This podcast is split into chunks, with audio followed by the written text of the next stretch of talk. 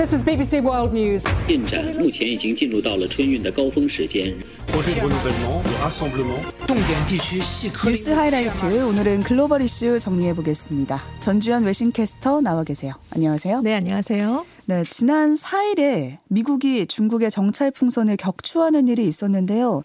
여기에 대해서 중국은 과잉 대응이다라면서 강하게 지금 반발하고 있습니다. 네, 중국의 정찰 풍선이 지난달 28일에 미국 알래스카주 영공에 진입을 했는데요. 사실 미국은 그 영공에 진입하기 전부터 이 풍선을 추적을 해왔습니다. 음. 이 풍선이 30일에 캐나다 서남부 영공을 지나서 31일에는 미국 아이다호로 넘어왔고요.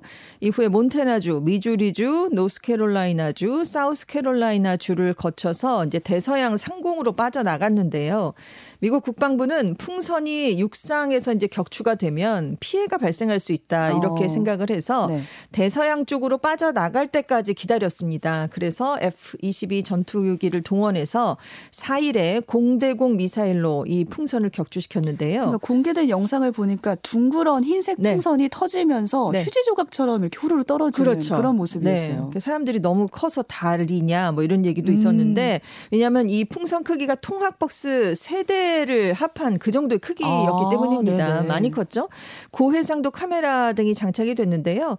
그래서 이제 정찰 장비들이 수거가 되면 이제 잔해가 지금 바다로 떨어져 있거든요.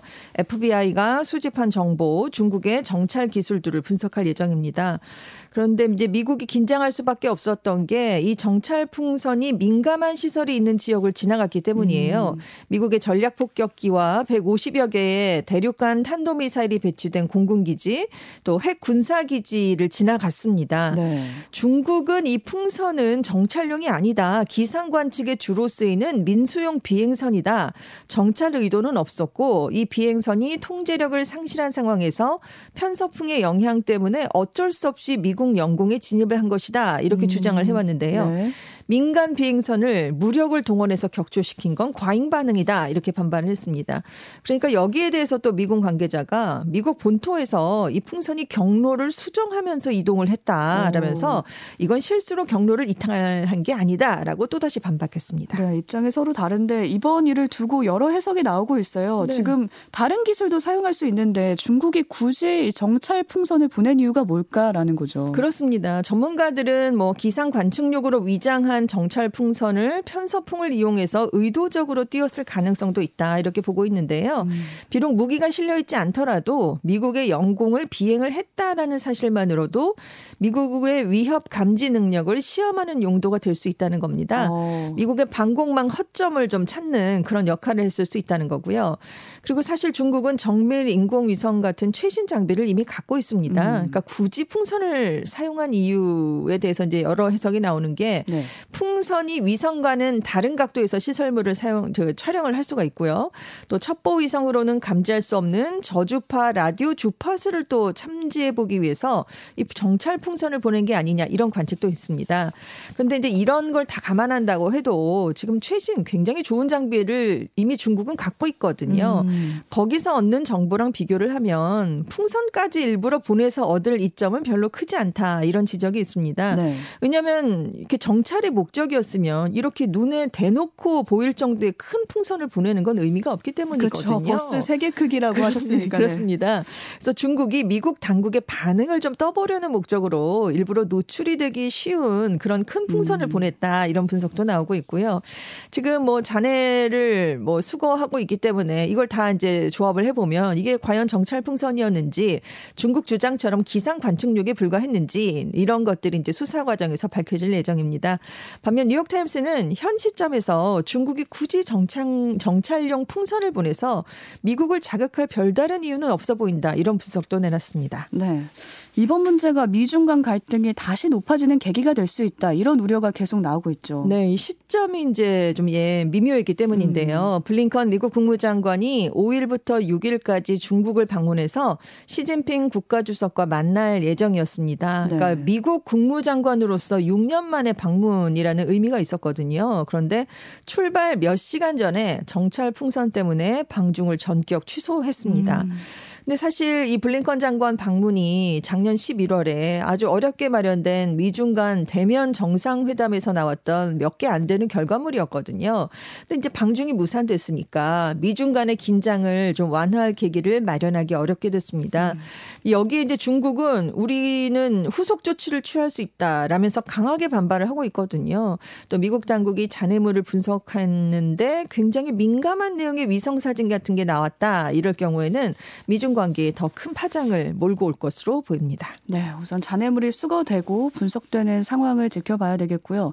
또 중국이 우크라이나를 침공한 러시아에 군수 장비를 지원해 온 것으로 지금 드러났는데 앞서 정찰 풍선에 이어서 이번 건이 또 미중 관계를 악화시키는 요인 중에 하나가 될 수 있다 이렇게 우려가 되고 있어요. 그렇습니다. 중국 국영 방산업체들이 항법 장비, 전파 방해 기술, 전투기 부품 같은 것들을 러시아 국영 방산업체에 수출해 왔다라는 사실이 작년치 러시아 세관 자료에서 확인이 됐다라고 월스트리트저널이 보도를 했습니다. 아, 러시아 세관 자료를 통해서 확인이 된 거군요. 그렇습니다. 음. 이 자료를 입수한 곳은 미국에 있는 비영리 싱크탱크 선진 국방 연구센터였는데요. 작년 4월에서 10월까지의 러시아 세관 자료를 입수해서 보도를 한 겁니다. 근데 여기를 봤더니 러시아로 수출된 항목의 수출국, 운송일자, 운송업체, 수령자, 구매자, 주소 같은 것들이 이제 다 나와 있었는데요. 음. 2월 24일에 이제 러시아가 우크라이나를 침공한 이후에 이제 국제 제재를 받았는데 그 이후에 대러시아 수출이 제한된 품목도 8만 4천 건이나 러시아에 들어간 것으로 지금 이 자료에 나타나 있습니다. 네. 또 러시아와 중국의 제재 대상 기업 10여 곳이 활발하게 무역을 벌인 사실도 파악이 됐고요. 또 군용품만 오간 게 아니라 반도체를 비롯해서 군용으로 전용을 할 수 있는 이중 용도 상품도 대량으로 중국에서 러시아로 넘어 간 것으로 나타났습니다. 오, 이렇게 보도가 나왔는데 여기에 대해서 미국과 중국 양국의 공식 반응은 아직 나오고 있지 않습니다. 하지만 정찰 풍선으로 이미 갈등이 불거진 상황에서 양국 관계에는 또 다른 악재가 될 것이다 이런 전망이 나오고 있는데요. 음. 지금 미국이 제재에 동참하지 않는 나라들 때문에 대러시아 제재 효과가 갈수록 약해진다 뭐 이렇게 보고 동맹국가 파트너들을 상대로도 압박에 나서고 있습니다. 그래서 지금 튀르키예, 아랍 에미리트 등을 상대로도 미국 당국이 제재를 엄수해라 이렇게 압박한 것으로 알려졌는데요. 지금 이 나라들의 국가에서 개인이나 기업이 러시아의 제재 회피를 돕는다는 의혹을 받고 있는데 이게 사실로 드러나면 미국 정부의 강력한 제재를 부과받을 수 있다. 이렇게 음. 미국 정부가 얘기를 했다는 얘기입니다. 네.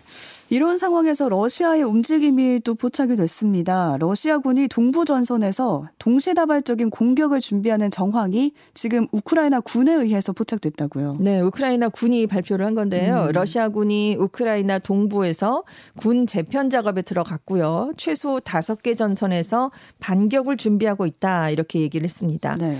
그러니까 9월에 이제 예비군 동원령을 이제 내려서 병력을 확보했는데 그 병력을 이제 점령한 지역에 집중적으로 투 투입을 해서 동부와 남부 전선을 한번 돌파해 보겠다 이런 얘기를 하는 겁니다. 그래서 지금 마리우폴에 러시아군이 주둔을 하고 있는데 우크라이나 측은 러시아가 이곳에 만에서 만 오천 명을 추가로 투입해서 진지를 구축하고 있는 중이다 이렇게 얘기를 하고 음. 있습니다. 또 이 마리우폴에 이어서 러시아군이 이제 다음 주요 표적으로 도네츠크주의 부흘레다르와 자포리자주의 자포리자를 지목했다라고 주장을 했는데요. 이 중에서 부흘레다르는 도네츠 그 동부 전선과 자포리자 남부 전선이 교차하는 지역입니다.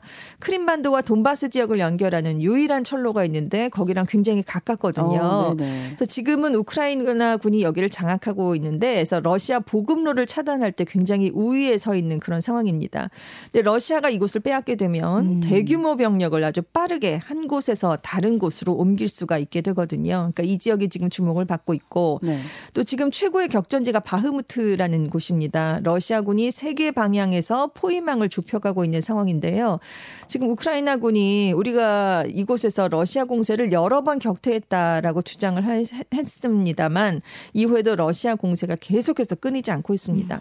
근데 젤렌스키 우크라이나 대통령도 3일에 러시아의 대규모 공세를 앞둔 상황에서 지금 동부 우크라이나 상황은 상당히 어렵다 이렇게 얘기를 한 적이 있거든요. 음, 네. 그래서 조만간 러시아가 우크라이나를 처음 침공했을 때처럼 우크라이나 남, 북, 동쪽 방향에서 동시다발적으로 공세를 펼 것이다. 이런 관측이 계속 나오고 있습니다. 네, 좀 걱정이 크게 되는 상황인데 이런 상황에서 미국이 우크라이나에 러시아 본토 타격이 가능한 장거리 미사일을 지원하기로 했습니다. 이게 그전에는 확전이 될까봐 망설여왔던 지원이잖아요. 네, 그렇습니다. 네, 젤렌스키 우크라이나 대통령이 이 미사일로 러시아 본토를 겨냥하진 않겠다 이렇게 약속을 하면서 지원이 이뤄졌죠. 네, 미국 국방부가 3일에 사거리 150km의 유도 폭탄인 지상 발사형 소구경 폭탄을 포함한 우리 돈으로 약 2조 7,200억 원 규모의 우크라이나 추가 무기 지원 계획을 발표했습니다.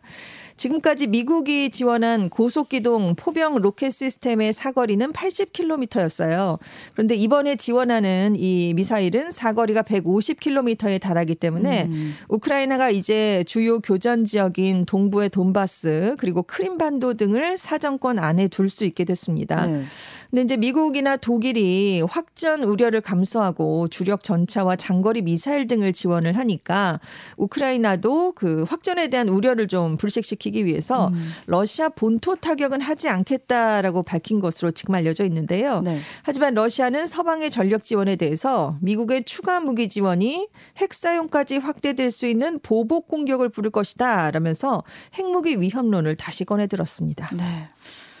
2024 파리 하계 올림픽에서 지금 러시아 선수들이 출전을 허용할 건지 이 문제를 두고 우크라이나랑 지금 국제 올림픽 위원회가 갈등을 빚고 있는 상황인데요. 각각의 입장을 좀 살펴볼까요? 네, 국제 올림픽 위원회죠. IOC가 전쟁에 적극적으로 가담을 하지 않은 러시아와 벨라루스 선수들이 개인 자격으로 파리 올림픽에 참가할 수 있도록 허용하기로 했습니다. 음. IOC는 모든 선수는 올림픽 헌장에 따라서 차별 없이 대우를 받아야 한다라는 라는 이유를 들었습니다.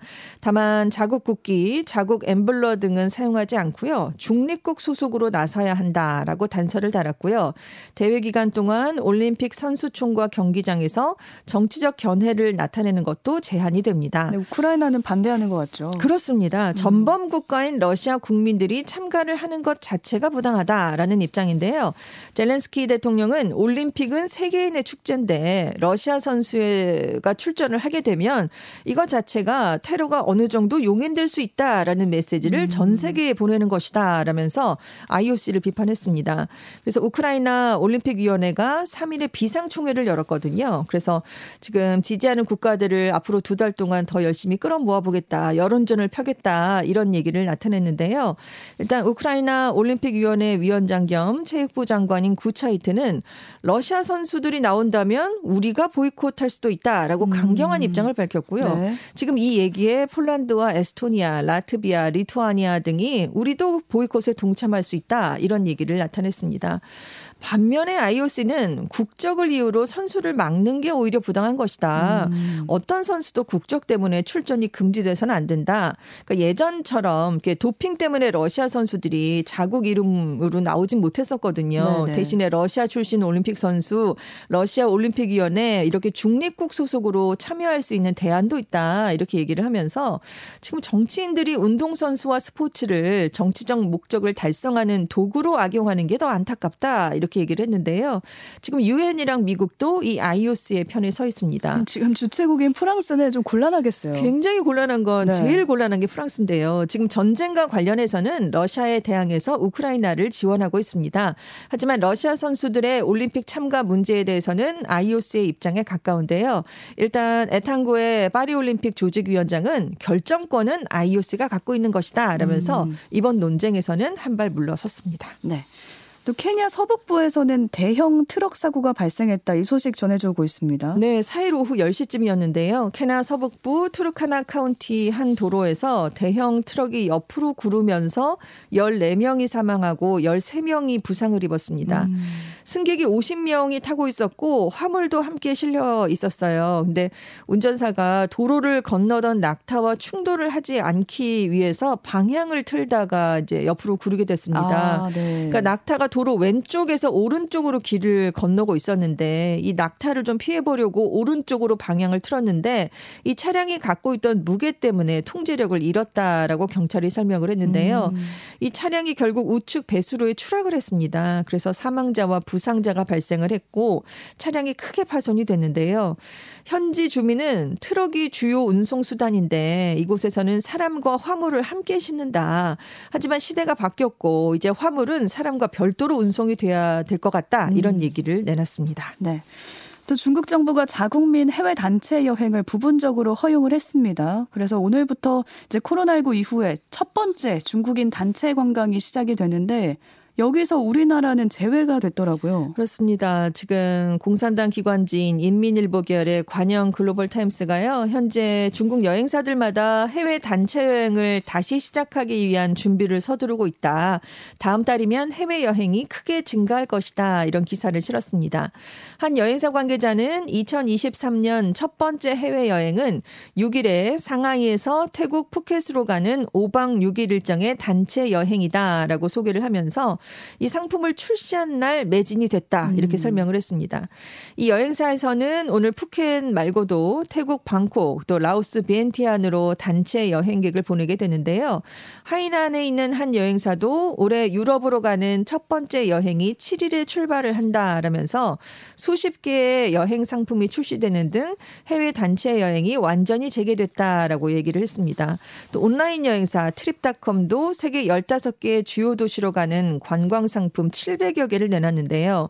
그런데 이 갈 수 있는 중국인이 갈 수 있는 단체 여행으로 갈 수 있는 나라 중에 우리나라가 빠졌습니다. 네. 왜냐하면 중국 당국이 지난달 전국 여행사들의 단체 여행과 항공권 호텔 패키지 상품 업무를 재개할 수 있는 20개 국가를 발표해 줬는데 음. 여기에 한국, 일본, 미국이 포함되지 않았기 때문입니다. 네. 그래서 우리나라와 일본에 대한 단체 여행 제한에 따른 반사 이익을 태국과 베트남 등이 누릴 것이다. 이런 추정이 나오고 있습니다. 네, 오늘은 이 소식까지 살펴보겠습니다. 전주현 캐스터와 함께했습니다. 고맙습니다. 네, 감사합니다.